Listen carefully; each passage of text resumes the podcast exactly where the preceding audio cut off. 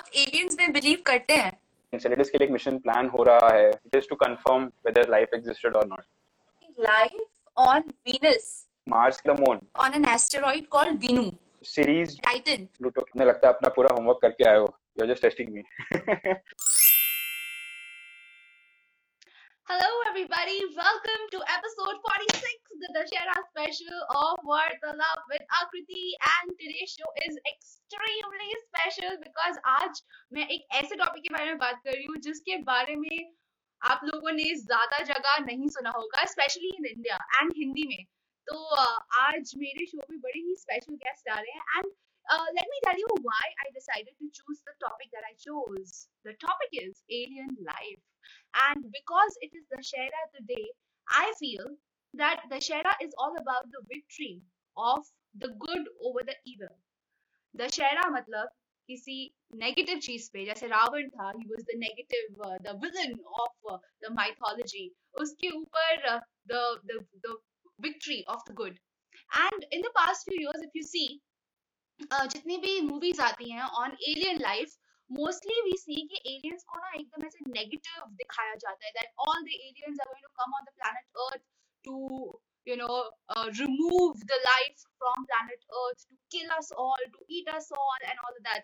So uh, is alien life actually that bad? Or the question is, do alien life actually exist? And uh, because of all these questions, see, one of our guests, Karan, hi, how are you, Karan, is saying, baby, aliens are real. Baby aliens are real. Why do you know aliens are only babies? Aliens can be massive also. No, kill us, study us. Okay, aliens are coming on planet Earth to study us. Well, there are many stories. कहीं पे बोलते हैं कि alien abduction की stories बहुत सारी सामने आती हैं. Area fifty-one की बात होती है. Uh, and on the other hand, scientists are still not sure if we have already encountered alien life or no, and there are many more questions that I have in my mind. And to solve all these questions, today I've got a very special guest. He is the head of Center of Excellence in Astrobiology at Amity University. He is uh, leading an initiative to establish India's first ever dedicated center for astrobiology and space uh, biology in India. He is also um you know the sample collection and research scientist at NASA. I'm sorry if I'm saying it wrong because मुझे ज़्यादा science के बारे में नहीं पता है भाई साहब, मैं science की student नहीं हूँ, लेकिन मेरा interest बहुत है और मेरे जैसे बहुत सारे लोग हैं जिनका interest होता है science में, but we always you know we like कि अरे scientist से कैसे बात करें क्योंकि space scientist एकदम common breed नहीं है, बहुत अलग लोग होते हैं, दिखते भी नहीं है, especially India में तो बहुत मुश्किल से मिलता है. लेकिन मैंने मैंने स्पेस साइंटिस्ट को ढूंढा है इंडिया में. I'm one of those fortunate enough who's uh, going to be talking to one of the astrobiologists of our country. Okay, now he has studied so much. आपको पता ही है यार, नॉर्मल पढ़ने में हम लोग की लग जाती है. यहाँ पे ये जो मेरे गेस्ट आ रहे हैं आज, उन्होंने बहुत बहुत सारा पढ़ा है. He has done uh, B Tech in aerospace engineering from India. He has done M S in Space System Engineering from Netherlands. He is also a P H D in Aerospace Engineering from Australia. He has worked with NASA. Okay, and uh, too many feathers on his hat. So please give digital applaud. Yay! To my guests, and let me invite astrobiologist and research scientist, Mister Siddharth Pandey. Hi! Hi, Akriti. Can you hear me? Yes, I can hear you. How are you? बहुत बढ़िया, आप बताओ. मैं भी ठीक हूँ, मैं बहुत excited हूँ, लेकिन मैं nervous भी हूँ क्योंकि आप जैसे intelligent लोग बहुत कभी-कभी आते हैं हमारे शो पे.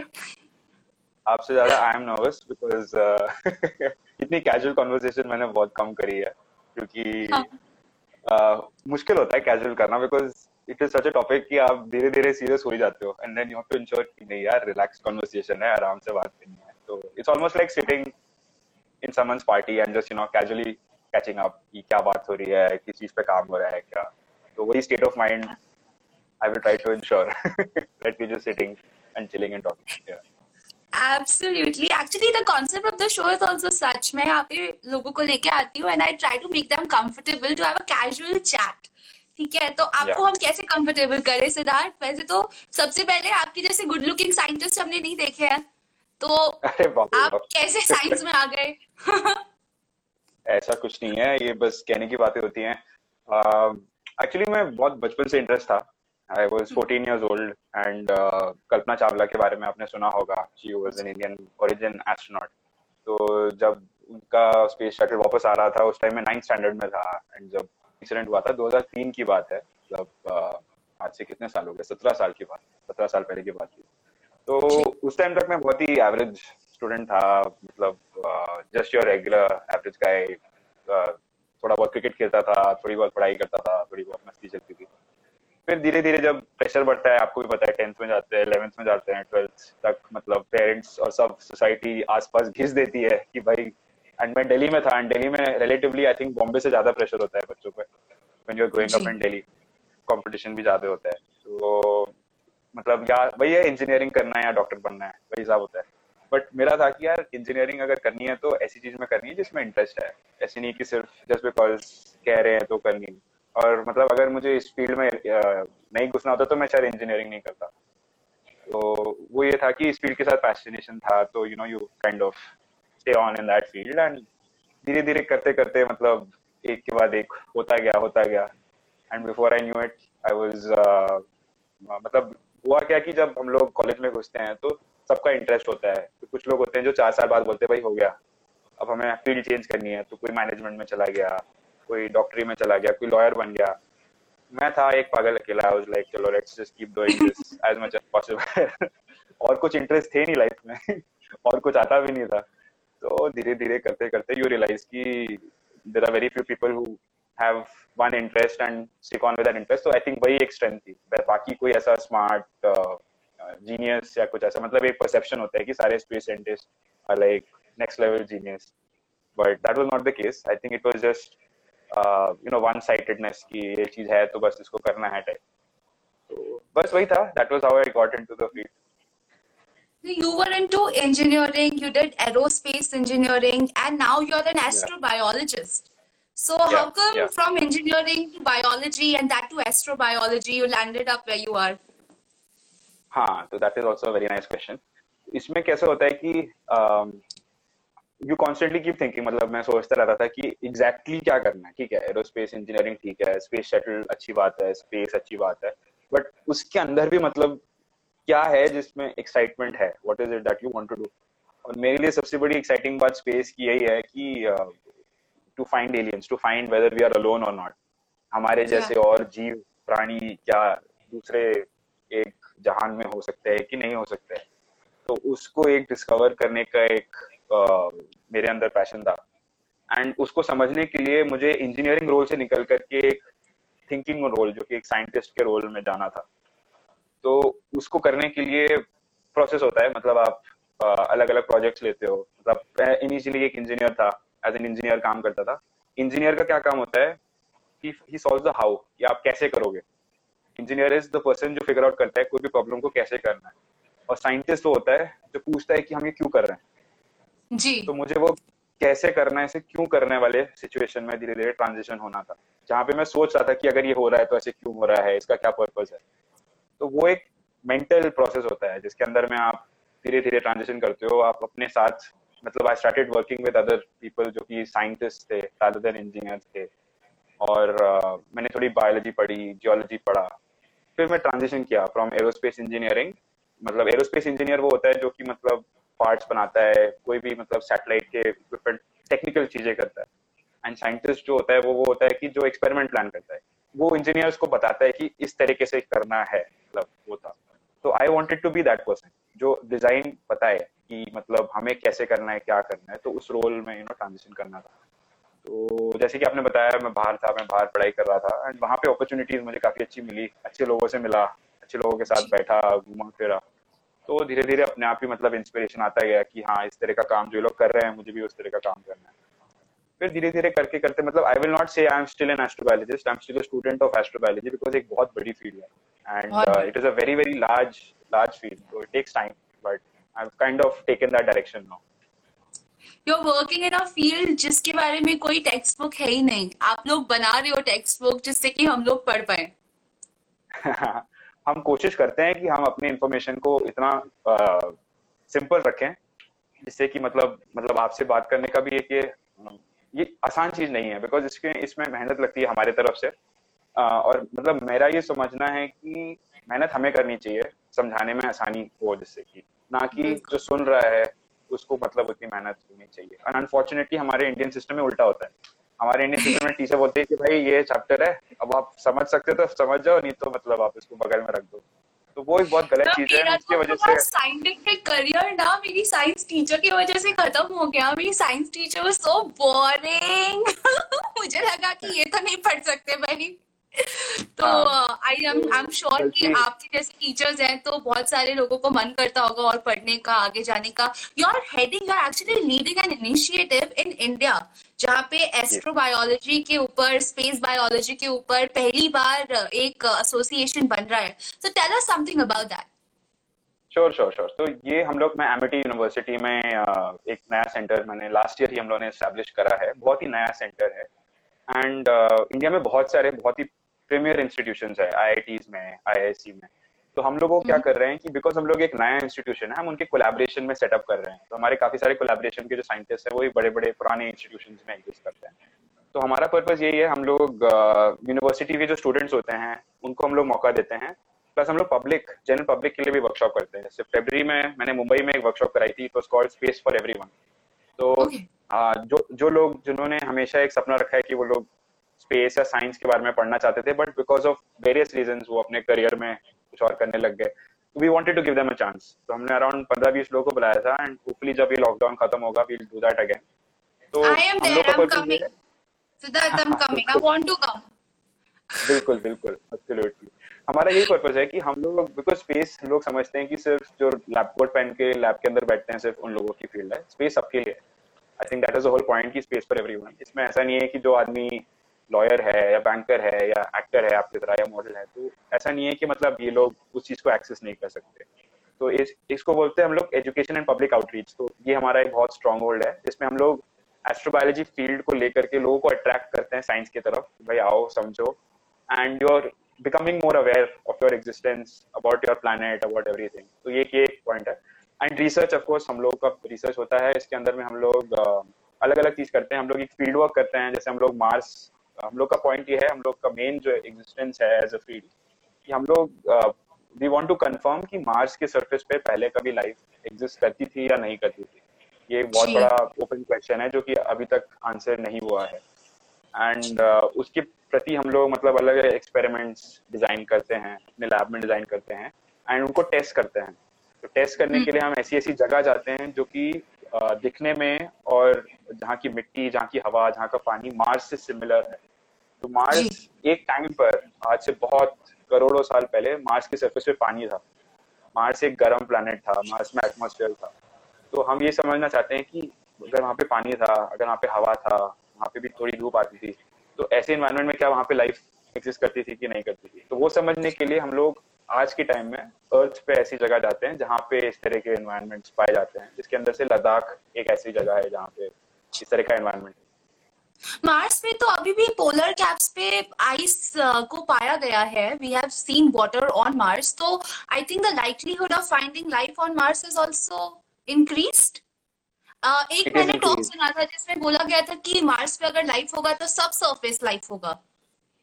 जी बिल्कुल, दैट्स राइट. Very nice. आप तो मतलब you have already quite updated, मुझे तो कुछ कहने की जरूरत नहीं है. सो द थिंग इज कि मार्स का सरफेस है. I'm a big, big fan of Neil deGrasse Tyson and I watch his show regularly. It's called Star Talks. Yeah. मेरा तो सपना yes, है yes, कि मैं उनके जैसा कोई शो कर पाऊं और आप जैसे लोग अगर आते हैं सपोर्ट करते हैं on the show, so I feel all the more excited कि मुझे इंडिया से कोई मिला जो ऐसी बातें करे. बिल्कुल बिल्कुल बिल्कुल. तो मार्स मार्स एक ऐसी जगह है जहाँ पे अगर आप जमीन के नीचे जाएंगे तो वहाँ पे रेडिएशन नहीं पहुंचता. टेम्परेचर जो है वो यूनिफॉर्म रहता है एंड प्रेशर भी थोड़ा रिलेटिवली ज्यादा रहता है. तो इसकी वजह से जो वाटर है अभी जो सरफेस पे पाया जा रहा है, that is in ice form, it is in solid form.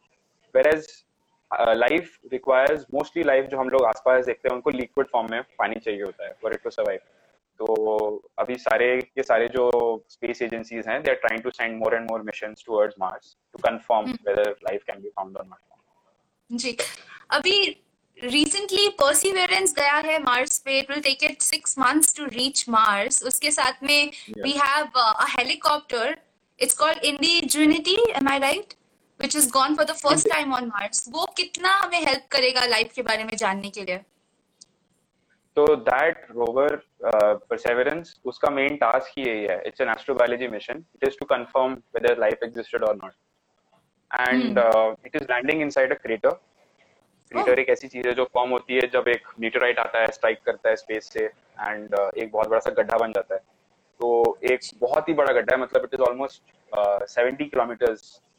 seventy kilometer wide गड्ढा, इतना बड़ा गड्ढा है. So it is it is landing on the edge of the गड्ढा. And uh, वहाँ पे क्यों जा रहा है? Because एक point of time पे वो गड्ढा पानी से भरा हुआ, तो वहाँ पे एक पानी का body था, lake थी वहाँ पे. And now it is not there anymore, it has dried up.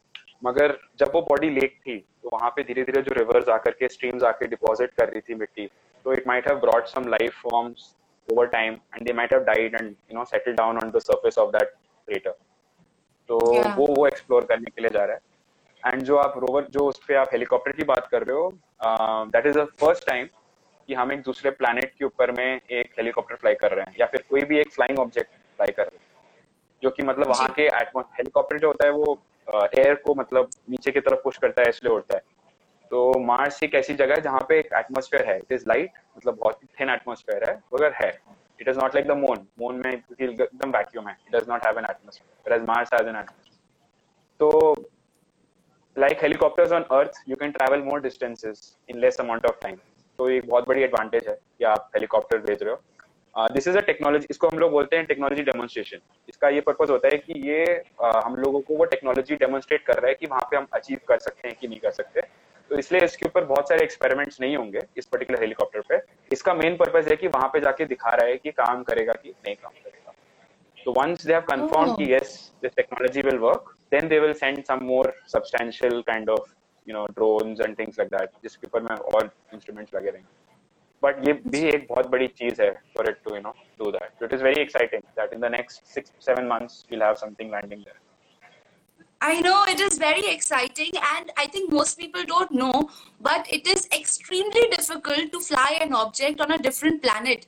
क्योंकि अर्थ के ऊपर कंडीशंस आर वेरी डिफरेंट. यहाँ की ग्रेविटी अलग है, यहाँ पे एयर प्रेशर अलग है, यहाँ पे आपको फ्लाई करने के लिए your weight is only different. But then doing the same thing on a different planet is very challenging, and I saw yeah. that video of NASA, जहाँ पे वो बता रहे थे कि कितनी मुश्किल हुई इसे बनाने के लिए. Yeah, it, it, uh, recently, अभी न्यूज आई, O S I R I S R E X ये लैंड हुआ है on an asteroid called Bennu. और पहली बार yeah. एक एस्टेरॉइड को डक करके उसके सब्सटेंस पे रिसर्च किया जाएगा. I think they are bringing it to I S S. तो uh, mm-hmm. क्या इम्पोर्टेंस है इसका, and why it is so important to go and explore the asteroids? तो एस्टेरॉइड जो होते हैं दे आर लाइक द, जब आप अपने फॉर एग्जाम्पल सोचो आप केक बनाते हो, You you you cook, you bake? Uh, I a little. Little, okay. तो आप जब भी खाना बनाते हो, जैसे आप अगर आप कोई भी केक बनाते हैं, अगर मैं केक बनाता हूँ तो उसका जो लेफ्ट ओवर मटेरियल होता है, जो क्रम्स होते हैं जो होते हैं, asteroids are that of our solar system. तो जब हमारा सोलर सिस्टम फॉर्म हुआ था तो सारे प्लैनेट्स बन गए, मून बन गया, मार्स बन गया, जुपिटर बन गया. तो जो लेफ्ट ओवर पार्ट्स थे they form the asteroid belt. तो मार्स का जो ऑर्बिट है, आप इमेजिन करो कि सारे प्लैनेट्स लैप मार रहे हैं, they are doing laps in circles. तो मार्स का जो लैप है एंड जुपिटर का जो लैप है, उन दोनों के बीच में जो एरिया है वहां पे एक प्लैनेट बनना चाहिए था, वो वो प्लैनेट बना नहीं. तो अभी भी जो टुकड़े हैं, जो क्रम्स क्रम्स बने पड़े हैं. जी, तो ये उन, जो प्लैनेट है वो बना नहीं क्योंकि जुपिटर की ग्रेविटी बहुत ज्यादा थी, इसलिए. There are many reasons for this. एक प्लैनेट को बनने के लिए, can you hear me? Yes, I can. हाँ, एनी प्लैनेट को बनने के लिए उसके अंदर एक मिनिमम अमाउंट ऑफ मास होना चाहिए उन पर्टिकुलर पीसेस को, कि वो धीरे धीरे ऑर्बिट करते करते कोलिस हुए एंड देन फॉर्म हुए. And yes, it needs to not have too many gravitational pulls. तो जुपिटर का पुल होगा, बट मेन रीजन ये था कि there wasn't enough mass in place for it to form coalesce and form into a planet. तो Why is it important to study asteroids? It is important क्योंकि ये जो building blocks हैं, इनको जब हम analyze करेंगे, ये raw materials हैं. इसके अंदर से ये मतलब जो एक घर बनता है, घर अगर आप सोलर सिस्टम को घर समझ लो, केक समझ लो, घर समझ लो, जो इसका एक रॉ मटेरियल है वो है. तो आप अगर वो समझोगे, उसको आप ब्रेक डाउन करोगे, आपको समझ में आएगा कि हमारा सोलर सिस्टम कैसे बना, इसके इनिशियल जो की एसेंशियल इंग्रेडिएंट्स थे वो क्या थे. तो it is very important to study asteroids from that perspective to understand कि हमारा solar system how did it come into being. So this mission actually it was a very successful mission. It went down and you can almost say it did a high five. It went, oh. it had a small pad and वो uh, asteroid की तरफ गया and it just हाँ it just went and touched it and it was able to grab onto the material and capture it and it is going to come back and I think next year it will be uh, approaching on. Oh, I thought it stayed on the asteroid for two days. Was it just a high five? Yes, just... it was a touch, oh. collected and then got back. In fact, there is a video you can find. It is very cool. It has been made into a GIF also that it is going down. You can see the surface of the asteroid touching and then it. comes back. Wow, wow, it's so cool. So the question of the century, आप aliens में believe करते हैं? Believe बहुत strong word है. Believe करने के लिए आपके पास proof होना चाहिए. अगर आप मुझे पूछेंगे आप क्या मुझे लगता है कि aliens exist करते हैं, that is a different question. To which I will say there is a high likelihood, yes, it is possible. क्या अभी exist करते हैं कि आज से दो करोड़ साल पहले exist करते थे हमें नहीं पता. लेकिन अगर आप जस्ट शेयर नंबर्स देखोगे, हमारे हमारा जो सन है वो एक स्टार है. इस तरीके से दो सौ बिलियन स्टार्स हमारे गैलेक्सी के अंदर हैं एंड इस तरह से तीन सौ बिलियन गैलेक्सीज हमने काउंट करी हैं. तो ये बहुत बड़ी इत्तेफाक की बात होगी कि सर यहाँ पर आकर बना है, वहाँ पे क्यों नहीं बना. तो just by the number of probability the stakes are high कि लाइफ कैन हैव स्टार्टेड, कहीं और लाइफ भी बनी होगी. मगर हो सकता है कि वो लाइफ बन गई और खत्म भी हो गई. हो सकता है कि वो लाइफ बनी नहीं है, आज से दो करोड़ साल बाद बनेगी. Because it is not just about space, it is about time also. हमें नहीं पता कि जो कहानी यहाँ चल रही है वो कहानी कहीं और शुरू हुई, खत्म हुई, नहीं हुई, क्या वो सेम टाइम पे चल रही है जब यहाँ चल रही है. तो there are many different you know parameters in the equation and that is what makes it exciting. अगर कोई मुझे बोले कि एलियंस नहीं एग्जिस्ट करते और हम वो प्रूव कर दें कि एलियंस नहीं एग्जिस्ट करते, वो भी उतना ही इक्वली मेरे लिए एक्साइटिंग है जितना मेरे लिए एक्साइटिंग है कि एलियंस एग्जिस्ट करते हैं. Because both of those consequences are very tremendous. अब हमें लगता नहीं है कि जब इतने सारे planets हैं, अभी तो हमने explore भी कर लिया है, इतने सारे exoplanets, super earths, और इसके बाद भी अगर हम कहें कि कहीं पे life नहीं है, सिर्फ earth पे ही life है, I think it's a little bit egoistic कि हम लोग इतने egoist हो गए कि हमारे पास ये है, we are the most superior in this entire universe. That's not right. Hmm. I genuinely believe कि life है. एंड कहीं ना कहीं तो है और मुझे लगता है कि हमसे बहुत ज्यादा इंटेलिजेंट लाइफ होगी जो हमें ऑब्जर्व करे like guinea pigs. Is it possible? It is possible. It is very much possible that they completely ignore us, that they are completely not interested in us. जिस तरीके से अगर आपके फ्लोर पर एक चींटी जा रही है तो you are not interested to tell the चींटी कि hi I exist, right? You are not going to the चींटी एंड टेलिंग कि मेरे से बात करो, मुझे देखो, मुझे समझो. So they might be different beings that are looking at us. They know that we exist, but they are not coming in our face and telling us, you know, we are there, we are not there. They don't put in the energy to do that. They already know us, and these are all possibilities. So science ऐसी चीज है जो fact based होता है. जब आप कोई चीज observe करते हो, आप experiment conduct करते हो, and you ensure कि वो चीज yes regularly मिल रही है, then it it is a very slow and boring process. It takes time to confirm something, but it also reveals some things which are completely out of this matlab imagination. It is even better than fiction, like they say. So it is, it is really exciting. You know how come I got interested in all this? So I think I was some eight nine years old and that time Discovery मैं बहुत देखती थी, बचपन से देखती थी Discovery. तो I think उधर एक शो था Stephen Hawking का and he was talking about alien life. I don't know अगर आपने देखा है तो. He was talking about life that could exist on different planets and different atmospheres and different situations. He was also talking about carbon-based life, uh, silicon-based life.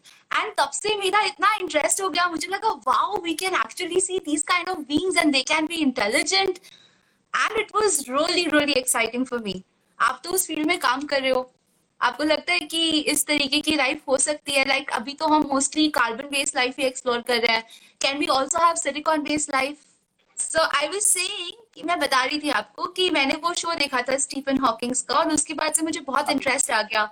अभी तो हम जैसी life जानते हैं तो हम कार्बन बेस्ड लाइफ जानते हैं, लेकिन एक शो पे मैंने ये भी देखा था कि अगर लाइफ दूसरी तरीके से भी हो सकती है, जैसे टाइट जो एक और हमारा मून है, आई थिंक जुपिटर का मून है टाइटन, उसके ऊपर होगी तो सिलिकॉन बेस्ड लाइफ होगी।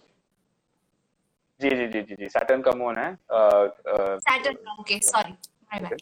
And and and and yes it is possible, but कैसे होगी, कैसे एग्जिस्ट करेगी, वो अभी तक हम नहीं समझ पाए हैं, बिकॉज uh, जिस तरह की लाइफ हमने अर्थ पे देखी है, हमारे पास सिर्फ उसी तरह का एक एग्जाम्पल है कि इस तरह की लाइफ हो सकती है। थियोरेटिकली यस आप बोल सकते हो कि सिलिकॉन बेस्ड लाइफ हो सकती है, लेकिन उसको सस्टेन uh, करने के लिए जो एनवायरनमेंट चाहिए वो हमें नहीं पता है कि वो किस तरह के एनवायरनमेंट में एग्जिस्ट करेगी, बिकॉज लाइफ एक बहुत ही कॉम्प्लेक्स चीज है। इसमें मॉलिक्यूलर लेवल पे जिस तरह के रिएक्शंस होते हैं, स्पेसिफिक रिएक्शंस होते हैं, उनको समझने के लिए हम लोगों को एक कोई सैंपल सेट चाहिए, एंड जो एग्जिस्टिंग सैंपल सेट हमारे पास अभी है उसके बेसिस पर हम अपनी खुद की लाइफ नहीं रिक्रिएट कर सकते। अगर आपको कोई बोले कि अगर मुझे एक छोटा सा सेल, मुझे एक बैक्टीरिया लैब के अंदर क्रिएट करना है, हम नहीं कर सकते। हमारे पास अभी तक खुद की लाइफ को ही समझने के लिए we don't have enough you can say insight into that कि कैसे एग्जिस्ट करती है।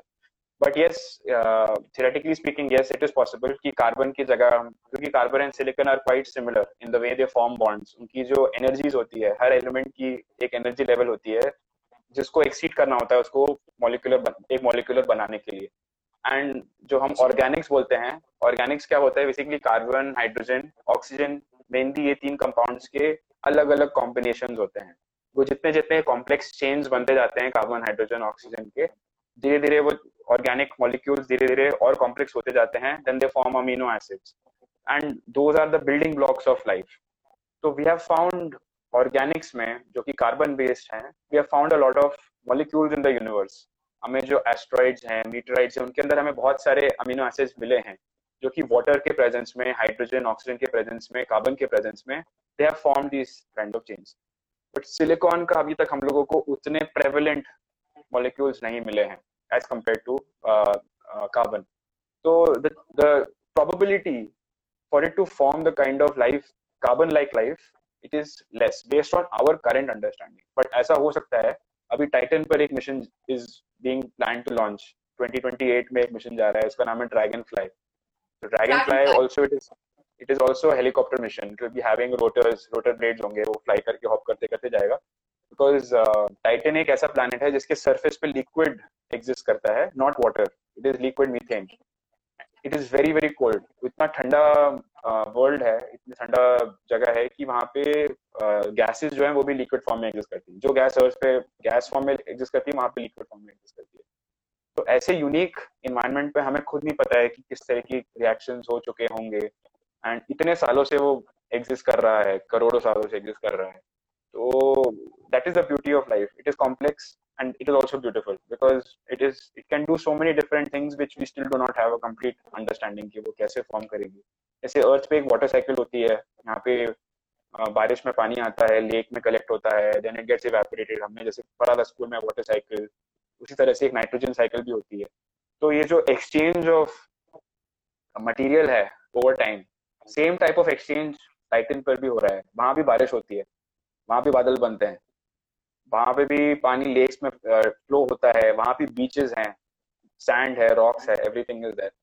तो the only we can not prove it unless we go there. जब तक हम वहां जाएंगे नहीं, जब तक हम कुछ सैंपल नहीं उठाएंगे, तब तक हमें पता नहीं चलेगा। But I am guessing in the next ten years also हम लोग के पास और ज्यादा आंसर्स होंगे, बिकॉज आज से दस साल पहले हमें ये भी नहीं मालूम था कि मार्स पे पानी था कि नहीं। तो science takes time but it is moving in the right direction. Right, it does take time and There is another another moon called Europa, जहाँ पे life होने की possibility बहुत ज़्यादा है in our solar system, क्योंकि वहाँ पे liquid water है, तो बहुत ठंडा है। तो उधर कुछ scientists हैं जो suspect कर रहे हैं कि पानी में अंदर there will be some kind of a, you know, ring wherein you will have normal temperature for life to exist. तो उस पे हम कोई mission भेज रहे हैं। uh, how far is it? Saturn is far away. Uh, I mean Titan भी दूर है, लेकिन इंसेलेडस uh, जो है, इंसेलेडस के लिए एक मिशन प्लान हो रहा है around the same time as Titan also. And Enceladus and Europa, Europa Jupiter का मून है, it is slightly closer. and uh, Enceladus jo hai, it is another similar moon of of uh, Saturn, so it is further away. And ये दोनों moons जो हैं ये icy moons हैं, इनका जो surface है वो पूरा ice से covered है. Think about it like Antarctica, it is completely covered in ice. And uh, under the surface आप twenty kilometers अगर आप नीचे drill करोगे ice का, तो उसके नीचे वहाँ पे एक liquid water has been confirmed. Liquid water has has uh, ocean has been confirmed. In fact Europa पे अर्थ से ज्यादा पानी है. It is kind of mind blowing. It has more water than Earth. And अपने पानी में तो आपको ऑलरेडी पता है कितनी ज्यादा लाइफ एग्जिस्ट करती है. तो the opportunities are endless to find out whether in a liquid water could life have started independent, मतलब वो अर्थ से एकदम अलग है. ऐसा भी हो सकता है कि वहां पे लाइफ स्टार्ट हुई होगी एंड एग्जिस्ट करती है. And not just bacterial life, it could be that it is as complex as octopus or any squids or things like that. We don't know. So there is a mission that is going, but the mission is mainly going to orbit. वो land नहीं करेगा. uh, जितना आप दूर जाते हो uh, sun से उतनी आपकी energy level भी कम हो जाती है, because most of these missions जो होते हैं वो solar powered होते हैं. तो Mars तक ही आप जब तक जाते हो तो Mars तक sun की rays बहुत weak हो जाती है and आपके पास बहुत कम energy होती है. तो scientists क्या करते हैं, nuclear energy use करते हैं, nuclear propulsion use करते हैं. तो nuclear propulsion लेकर के आप वहाँ तक जा सकते हो, but we are still working out the technology to land on a surface, to drill twenty kilometers down and वहाँ से sample निकालना, collect करके analyze करना, it is not very uh, you know straightforward. It is quite a difficult we can, thing to do.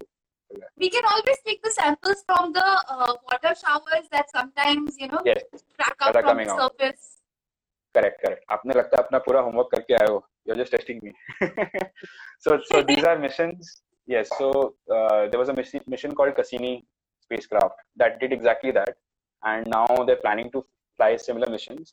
Uh, तो ये जो icy moons हैं इनके अंदर से uh, जो liquid water है वो escape कर रहा है, and it is doing that through cracks. इनके south pole पर moons की जो south pole जो नीचे वाला portion है वहाँ पे हम लोगों को cracks मिले हैं. They have been confirmed, and in cracks के through पानी जो है वो regularly spout out कर रहा है, almost like a geyser. It is kind kind of coming out. So that is a very smart thing to do.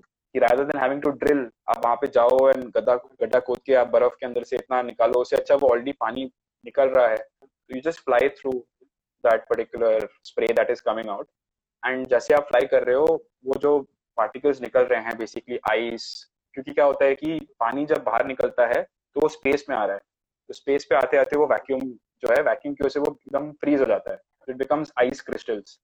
So in a way you are collecting the ice crystals and coming back. But that is also not very straightforward because आपका spacecraft इतने speed पे जा रहा है, you are going at the speed of almost ten kilometers per second. एक second में ten kilometers आप पार कर रहे हो, and those particles that are coming out, they are coming out at say one kilometers per second. It is almost trying to, अगर आप station पे खड़े हो और एक train आ रही है, it is trying to kiss a train. You can imagine what kind of damage that can do. My so God. Yeah. The impact itself, जो ice निकल रहा है वो impact करके वो immediately डैमेज हो सकता है. आपका स्पेसक्राफ्ट स्पेसक्राफ्ट ना भी डैमेज हो तो आपका जो सैंपल है वो डैमेज हो जाएगा. So it is not a very easy thing to do. So this is our work, this is what we are trying to do. We are kind of coming up with different ways that are coming, and I have no idea what people are asking, because मेरे को कुछ नहीं पता इसके बारे में. So one of our viewers is asking, sir tell something about Ahuna moons and cryo volcano in Ceres. Okay, I don't know about it. तो volcano जो होता है, हम लोग वोल्केनो जब इमेजिन करते हैं हम लोग ज्यादातर समझते हैं जैसे आपने मूवीज में देखा होगा, डॉक्यूमेंट्रीज में देखा होगा, it is like a hot red lava that is kind of you know blowing out. तो cryo volcanoes volcanoes don't have always have to be hot. You can also have cooled kind of liquid that is coming out from the under surface and it is kind of you know flowing out. तो series जो है और ऐसे काफी सारे other world's हैं, they are further away, मतलब ये प्लूटो के पास है सीरीज जो एक मून है, एंड um, वहाँ पर हम लोगों को एक्टिव जियोलॉजी uh, पाई गई है. मतलब वहाँ का जो सरफेस है over the years. Okay Siddharth, stuck again guys. I am so excited that you are asking such interesting questions जिसके बारे में मुझे भी नहीं पता है, and we have such a brilliant person on the show today who is telling us. And hello, hi, you are back. Hi, sorry. No I problem. Know, I think I'm, I'm, I don't know, I'm facing some internet issues today.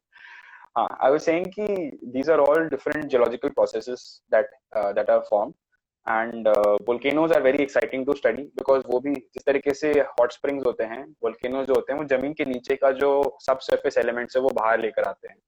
तो जब भी हम Mars पर भी हम लोगों को volcanoes दिखी हैं. इनफैक्ट हमारे सोलर सिस्टम का जो सबसे लार्जेस्ट volcano है वो मार्स पर है.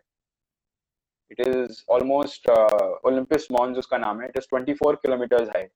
It is three times higher than Mount Everest also. It is a massive, very uh, big volcano. So, okay, so I these... remember I was, I had uh, uh, the last scientist on my show was Karthik, and he was telling us about this volcano, and he gave us a very interesting fact that when you're sitting at the bottom of this uh, volcano, you can actually see shooting stars going down under you. Really? It's pretty interesting. Uh, on Mars, हाँ, because वहाँ पर atmosphere नहीं है. तो आपको सबसे ज्यादा incoming meteorites दिखेंगे that are you know coming in and, and striking you. And it is such a massive volcano. उसका जो center cone है वो ही इतना बड़ा है. तो हम लोग मतलब अर्थ पर अपने जो features देखते हैं, बाकी planet पे वो features almost three to four times बड़े होते हैं, five times बड़े होते हैं. तो when we put it to scale, हम लोगों को realize नहीं होता है, but when we put it to scale, they are massive in size. Right. Recently, there was a news about uh, finding life on Venus. We have found some mm-hmm. kind of a material. Uh, so I yes. am not educated on this subject. Please tell us more about it. हाँ, तो Venus एक ऐसा planet है जो कि अगर आप समझेंगे directly देखेंगे तो इतना गर्म है, वहाँ पे इतना high temperature है, high pressure है कि आप सोच नहीं सकते कि वहाँ पे life आज के time में exist कर सकती है कि नहीं. लेकिन अगर आप सरफेस से थोड़ा उठेंगे वीनस के क्लाउड्स में जाएंगे तो वहां पे जो टेम्परेचर एंड प्रेशर है वो अर्थ लाइक है. जैसे अर्थ पे टेम्परेचर है वैसे ही वहां पे टेम्परेचर एंड प्रेशर है. तो वहां पे एक फॉस्फीन गैस, जैसे कि हम लोग अमोनिया गैस देखते हैं, हीलियम गैस देखते हैं, तो फॉस्फीन एक गैस होती है जो कि फॉस्फोरस एंड हाइड्रोजन से बनती है, पीएच थ्री. तो ये गैस हमें पाई गई वहां पे. एंड अर्थ पर ये गैस जो है ये नॉर्मली जिन जिन तरीके से बनती है हमने वो सारे तरीके रूल आउट कर दिए हैं कि वीनस पे वो uh, कैसे बन रही है गैस.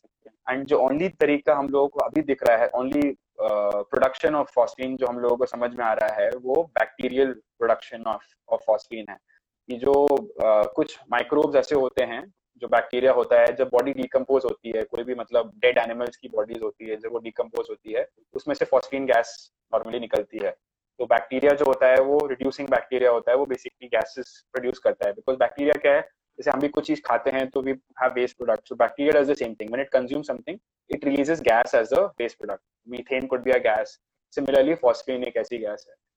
तो ये जो गैस हमें मिली है phosphine, it is hinting towards, confirm नहीं हुआ है, it is hinting towards the possibility की वहां पे बैक्टीरिया एग्जिस्ट करता है in the clouds of Venus.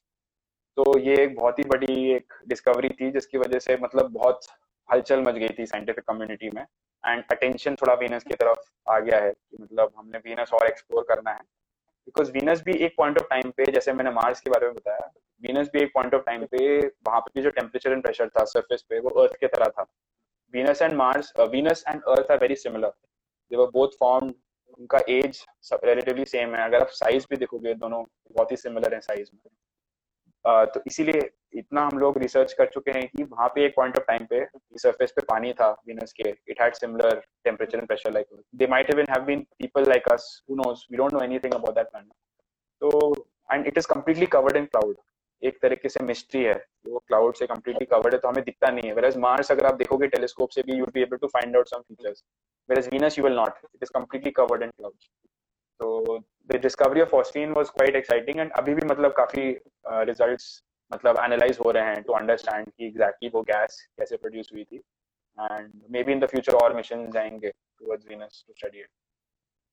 Okay, so this is this is not related to uh, science, but uh, I recently read somewhere that uh, Russia is claiming that Venus is Russia's planet. वहाँ पे सबसे पहले Russian probe गए थे. That's why they're claiming. Is it like, it is ऐसा होता है क्या साइंटिफिक कम्युनिटी में कि आप बोलते हो ये तो मेरा प्लैनेट है? नहीं, बोलने को तो बहुत कुछ बोलते हैं लेकिन एंड ऑफ इट में कोई उसका it is just considered as you know one sided claim.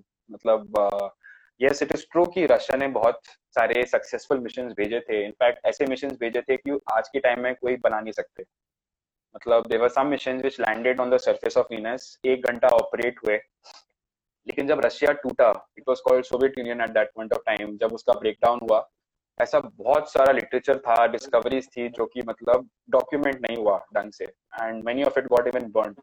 हमें आज भी नहीं पता कि वो मिशंस कैसे बने, कैसे सक्सेसफुली कंडक्ट हुए। तो इट इज ट्रू कि रशिया ने बहुत काम करा वीनस पे, बट टू से कि that they claim a state in that particular planet, that is not true. In fact एक इंटरनेशनल ट्रीटी है which prevents countries from claiming any ground और any space outside of earth, and most of the countries जो United Nations के part है, they are assigning signature, have already signed the signatures for that for that treaty. तो just like on international waters, हमारे अर्थ पे जो international waters हैं, no country can claim it, they are not owned by anyone. तो space is something similar to that, all the planets and resources are similar to that, but you know you don't know. अभी जिस तरीके से चीजें चल रही हैं, वापस एक तरीके से स्पेस रेस शुरू हो रही है धीरे धीरे between China, US mainly, and they are both working towards missions on the moon. तो there might be a point कि जब दोनों के वहां पे बेसेस होंगे, and there might be an even India is going towards the moon, that there might be some claim कि ये एरिया हमारा है, वो एरिया तुम्हारा है, we don't come into our area, we don't come into our area. तो वो तो हम लोग का, हम ह्यूमंस ही ऐसे हैं कि हम जहाँ जाते हैं we start creating these kind of borders, and I also feel that hum human being ki tendency hi aisi hai, isliye shayad hum log aliens ko bhi itna demonize kar chuke hain। You see so many alien movies, aliens hame abduct yeah. karne aa rahe hain, hame maarne aa rahe hain, earth ko khatam karne aa rahe hain, sabko destroy karna chahte hain। Zaruri thodi hai ki aise hi honge sab hamare jaise, ho sakta hai ki kuch acha karke jaye। bilkul bilkul I mean uh, alien movies जब शुरू हुई थी, uh, ये हुई थी around thirties forties के time पर, nineteen thirties forties पे। उस टाइम पे यूएफओ साइटिंग्स बहुत थी, क्योंकि उस टाइम पे एयरक्राफ्ट बहुत तरह के डेवलप हो रहे थे, हाई स्पीड एयरक्राफ्ट, अलग अलग तरह की मिसाइल्स डेवलप हो रही थी, तो लोगों को साइटिंग्स दिखती थी, तो वहां से लोगों को इमेजिनेशन बना कि यस एलियंस होंगे। उसके पहले भी मतलब काफी लोग सोचते थे कि मार्स पे जो लोग रहते हैं वो आके अर्थ पे इन्वेट करेंगे, लोगों को डिस्ट्रॉय करेंगे। तो ये एक तरीके से आई थिंक कॉमन एक ह्यूमन नेचर है कि हम लोग कोई भी चीज को थ्रेट मानते हैं, कि बाहर से कोई चीज अगर आएगी तो हमें अटैक करेगी, एंड हम हीरोज हैं स्टोरी के, हम ही हैं जो उनको डिफीट करेंगे, एंड हमारा उनको डिफीट करना एक अच्छी चीज है। तो आई थिंक ये कॉमन ह्यूमन साइकी है towards not thinking like that, whereas हम लोग के पास ऐसा कोई रीजन नहीं है टू थिंक कि ऐसा कुछ होने वाला है, चाहे वो गॉडजिला हो, या हमने डायनासोर्स को भी मतलब इवल बना दिया कि हां हम सबको इवल बना। So we always so want to manage manage maybe it just shows how we are, because we ha- we are the real demons on planet Earth. We have yeah. altered the planet हमारे use के लिए। I mean the fact that आज सारी की सारी wild life एक तरफ, और जितने एनिमल्स हम प्रोड्यूस करते हैं for our own use, they outnumber the wildlife. हमने पूरे planet yeah. को alter कर दिया। अगर ऐसे ही चलता रहा तो हम बहुत जल्दी खत्म कर देंगे planet Earth। हाँ, but ये कहानी कोई सुनना नहीं चाहता ना। Nobody wants to hear humans as evil. हमें चाहिए कि हम हीरोज हैं, we are the ones who are successful. आपको क्या लगता है हम जो स्पेस पे चल रहे हैं, कितने और साल बचे हैं अर्थ के पास, हमारे पास? आई थिंक अर्थ तो कहीं नहीं जा रहा, हमें पूछना चाहिए हमारे पास कितने साल बचे हैं, बिकॉज अर्थ तो रिकवर कर जाएगा, but I don't know about us whether how long we are going to survive और नॉट। तो with the current scenario I think जिस तरीके से हम लोग अर्थ के रिसोर्सेज को यूज कर रहे हैं, मैं एक रिसेंट स्टडी पढ़ रहा था कि ट्वेंटी फिफ्टी तक एंड uh, ट्वेंटी एटी तक, इनफैक्ट ट्वेंटी एटी तक हम लोग जो फर्टाइल लैंड है हमारे प्लैनेट का, वो यूज अप कर चुके होंगे। जिस तरीके से इंटरस्टेलर मूवी में दिखाया है कि they are not able to grow crops any more, and there is a massive amount of shortage of food in the world. So I think that is the biggest threat right now to us, कि धीरे धीरे हम लोग पूरे world का population बढ़ रहा है, एंड जो फर्टाइल लैंड है वो खत्म होता जा रहा है। We are not able to sustain it, and because of global warming, because of the changing climate, we are not able to you know uh, sustain ourselves. The weathers are changing, storms are coming, uh, dry seasons are getting drier, forest fires ho rahe hain, all those things are happening. So I think in the next one hundred years things are going to get very very difficult for humanity agar hum isi tarike se chalte rahe. bahut gussa aata hai, phir bhi log nahi samajh rahe, wo itni choti si land ko leke two countries are fighting. अभी India China war situation चल रहा है, Turkey Turkey is fighting with Greece, everywhere people are just fighting. Why can't they understand that we live on such a small tiny planet, We all are one race. We are just humans. We need to protect our house, our own earth, our own planet. Uh, but it's it's upsetting, and I I really wish कि हम लोग ऐसे live sessions करते रहे, जिससे कि if not a big change, but at least one person is also inspired, you know, to save or do something for our planet, then it is my job is done. And I'm really happy that you came on the show to to talk and discuss about all of this. You're also doing something very interesting for climate change. Yeah. In Ladakh. So, हाँ. Yeah. तो लद्दाख, जैसे कि मैंने आपको बताया कि Ladakh is a very pretty place, वहाँ पे बहुत अच्छी मूवीज बनती हैं, बट वो हम साइंटिस्ट लोग के लिए भी बहुत एक्साइटिंग जगह है. उसका एक ये कारण है कि मार्स का जो पास्ट था, मार्स का जो आ, मतलब एंशिएंट टाइम था, जब वो एक अर्थ लाइक प्लैनेट था, वो आज के लद्दाख से बहुत सिमिलर है. लद्दाख एक ऐसी जगह है जो कि ऑल्टीट्यूड में बहुत हाई है, Uh, मतलब almost two thousand five hundred metres, साढ़े चार किलोमीटर जहाँ पे हम लोग अभी मुंबई में बैठे हैं, two point five kilometre high जगह है. एंड ऐसे ऑल्टीट्यूड पे ऑक्सीजन बहुत कम होती है, अल्ट्रावायलेट रेडिएशन जो स्पेस से आता है वो बहुत स्ट्रांग होता है, वहाँ पे बहुत कम रेनफॉल होता है. मतलब uh, इतना कम रेनफॉल होता है कि वहाँ पे कुछ ऐसे एरियाज हैं जहाँ पे मतलब पानी कभी एटमोसफेयर से आया ही नहीं. तो it is a cold high altitude dry desert, and it is having uh, it is very pristine so far. वहाँ पे मतलब human activity बहुत कम है relatively speaking. मतलब ले और कुछ tourist sites को अगर आप छोड़ दो, तो जो बाकी जो लद्दाखी regions है वो बहुत ही मतलब they are very sensitive to change of climate. वहाँ पे अगर कोई भी change होता है, temperature का भी change होता है, तो वो धीरे धीरे दिख जाता है. तो मेरा जो initial purpose रहा है वो वहाँ पे हम लोग Mars अगर कुछ study अगर हम लोगों को करना है तो हम लोग वहाँ पे technologies test कर रहे हैं, instruments को test कर रहे हैं.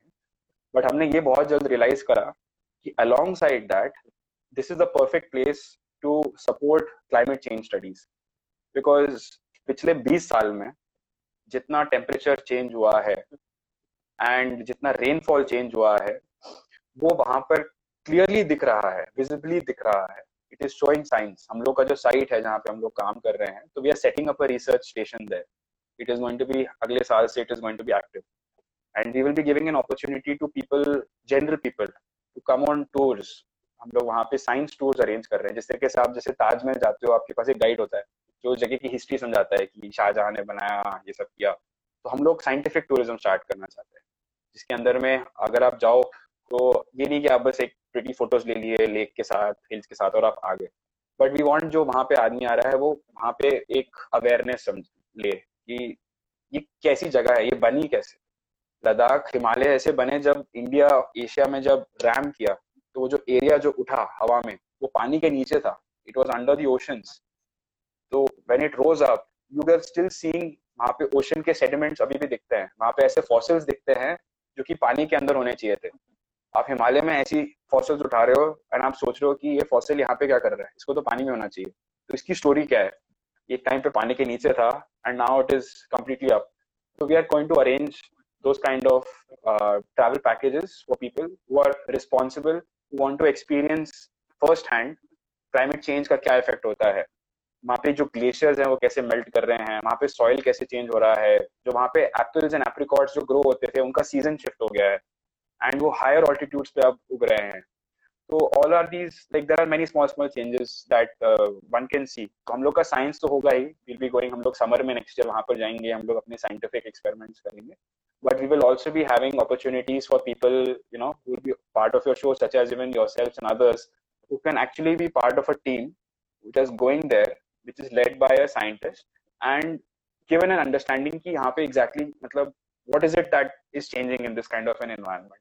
And I think this will be the first time something like this is happening in India. Yeah. And it will be, it will make people feel a bit responsible also, in my opinion. कि ये जगह बस ऐसा नहीं है कि आपने पैसे बचाए गए, दो थे फोटोज लिए, खाना खाए, मैगी खाई, आपने हाई पास पर इंस्टाग्राम कर लिया, सेल्फी ले ली और आ गए. I think we have to go one step ahead. अगर हमें खुद रिस्पॉन्सिबिलिटी लेनी है, हमें अपने शहर से बाहर निकल करके, you know, we want to do something. So that will soon be announced. I will share the link with you within the next couple of months. We will be announcing it. It's very interesting and I think it's high time we need to do such things, because India क्या है, space race में तो आगे है. अभी we are one of the top five countries जो space race में बहुत ही अच्छा काम कर रहे हैं, लेकिन अभी भी जनरल लोगों के पास इतनी awareness आई नहीं है. And I'm so proud of you that you're doing this. I am excited and I know so many people who are also excited to do uh, such kind of a trip. And also it will be like a good change. जो specially youth है ना उसको एक relatability मिलेगी कि हाँ भाई हमारी कंट्री भी है जो कुछ कर रही है. नहीं तो सिर्फ हम चंद्रायन की वीडियोस ही देखते हैं और वहाँ पे खत्म हो जाती है पूरी स्पेस रेस हमारी. That's true. मतलब it it should go beyond patriotism. I think uh, we should also understand कि हम लोग space को ना बहुत ही disconnected तरीके से देखते हैं कि space वो है. Space, Earth, everything is connected. हमारा planet is very much connected in space. जब आप space जाते हो, आप Earth को देखते हो, आप समझते हो कि everything is connected. जो change लद्दाख में हो रहा है वो आज आपको बे ऑफ बंगाल में दिख रहा है, आज आपको मुंबई में दिख रहा है. जो साइक्लोन्स जो साइक्लोन हमारे मुंबई में आने वाला था जो फॉर्चुनेटली नीचे से चला गया, वो क्यों आया? अरेबियन सी में कभी साइक्लोन्स इतने फॉर्म नहीं होते. कैसे साइक्लोन्स फॉर्म हो रहे हैं? जो लोकस्ट, इतने सारे लोकस्ट मेनलैंड इंडिया में आ गए थे, इतनी बड़ी न्यूज थी. न्यूज चैनल्स का भी होता है, जब स्टोरी चलती है तो समझाते हैं, उसके बाद आगे पीछे का कुछ नहीं समझाते. Everything is linked. All these unusual things that are happening are happening because we are changing this planet.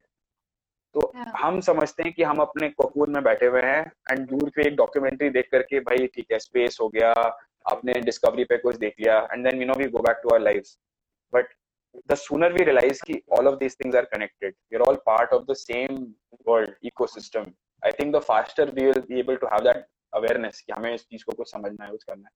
वही एक मेरा मतलब एक मकसद है to make people realize कि things are not out of reach. ये सब चीजें हमारे within reach हैं. We just have to become connected and you know work towards understanding it.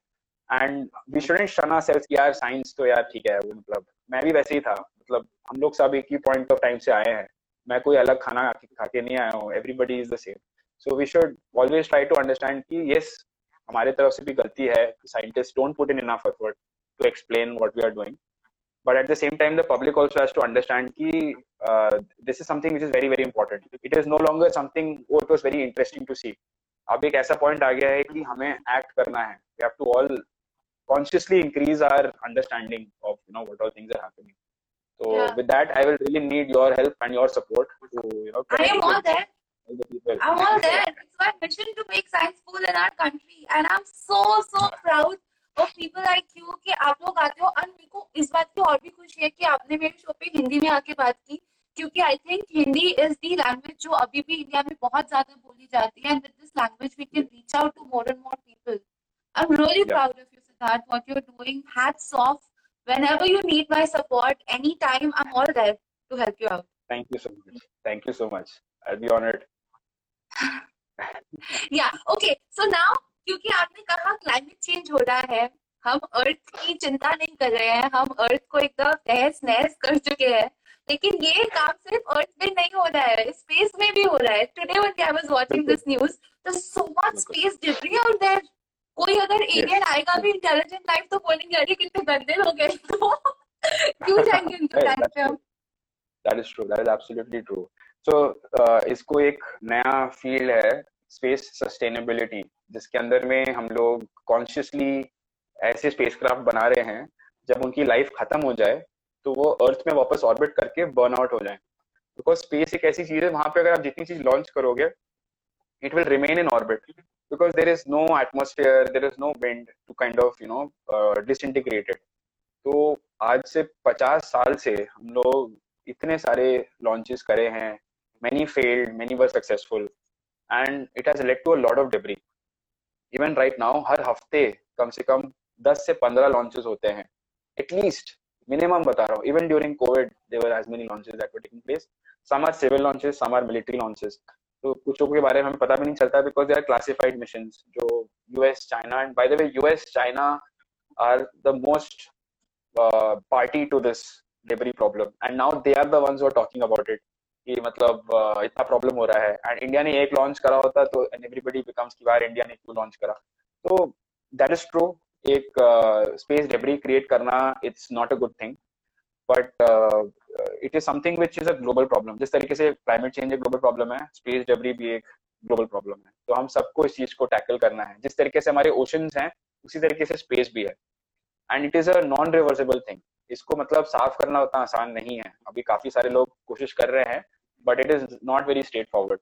Sorry we lost you and we have like two, three more minutes before uh, Instagram shuts the session.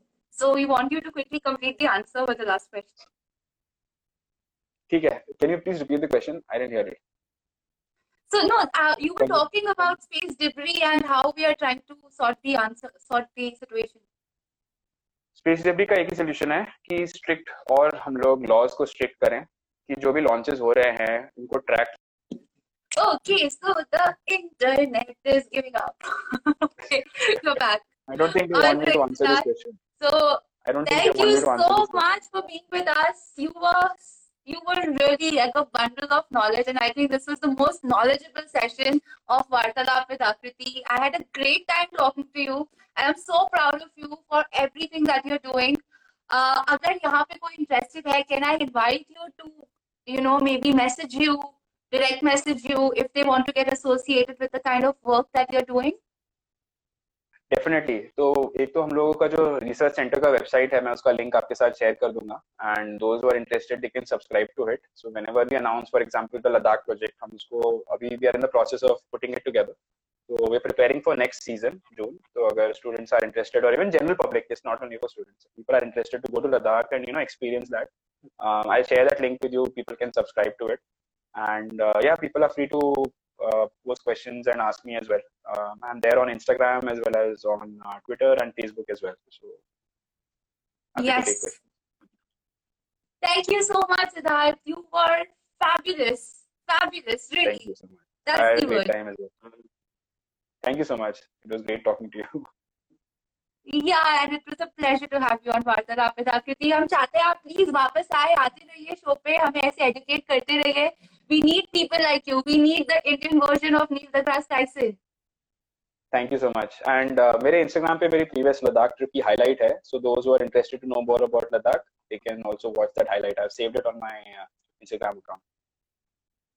Yes, yes, I see a lot of messages pouring in, and uh, I will uh, edit this video and I'll share all the links with you, so you can also share it with your friends. We are on Spotify, so people can listen to us also. And uh, sounds good. Thank you so much. Really, thanks a lot thank for you. doing this. Take care. Take care. Have a nice evening. Goodbye. You too. Have a nice evening. Bye bye. So that was the astrobiologist Siddharth Pandey on the show, and uh, my God, मेरे को इतनी खुशी हो रही है ना मैंने ये सेशन किया. I love the conversation, and uh, yeah, guys, so this was the forty-sixth episode of Vartalap with Akriti. Next weekend, I'll be back again with some interesting topics. I am glad that you enjoyed it, and many people stayed from the beginning till the end. If you want to see this video, you can come back on my uh, Instagram channel. You can go on my YouTube channel. You can listen to us on Spotify, Apple Podcasts, Google Podcasts, Radio Public, Breaker, Castbox, uh, uh, Anchor और और भी कौन बहुत सी दस जगह broadcast करते हैं हम. ठीक है, तो आप देखना. And I hope you like this session, and please keep pouring in the love that you pour on us every day, every time. I love you all, and have a great weekend. Happy Dashera. May all the good win over the evil on planet Earth and in the entire universe. And aliens are not necessarily evil.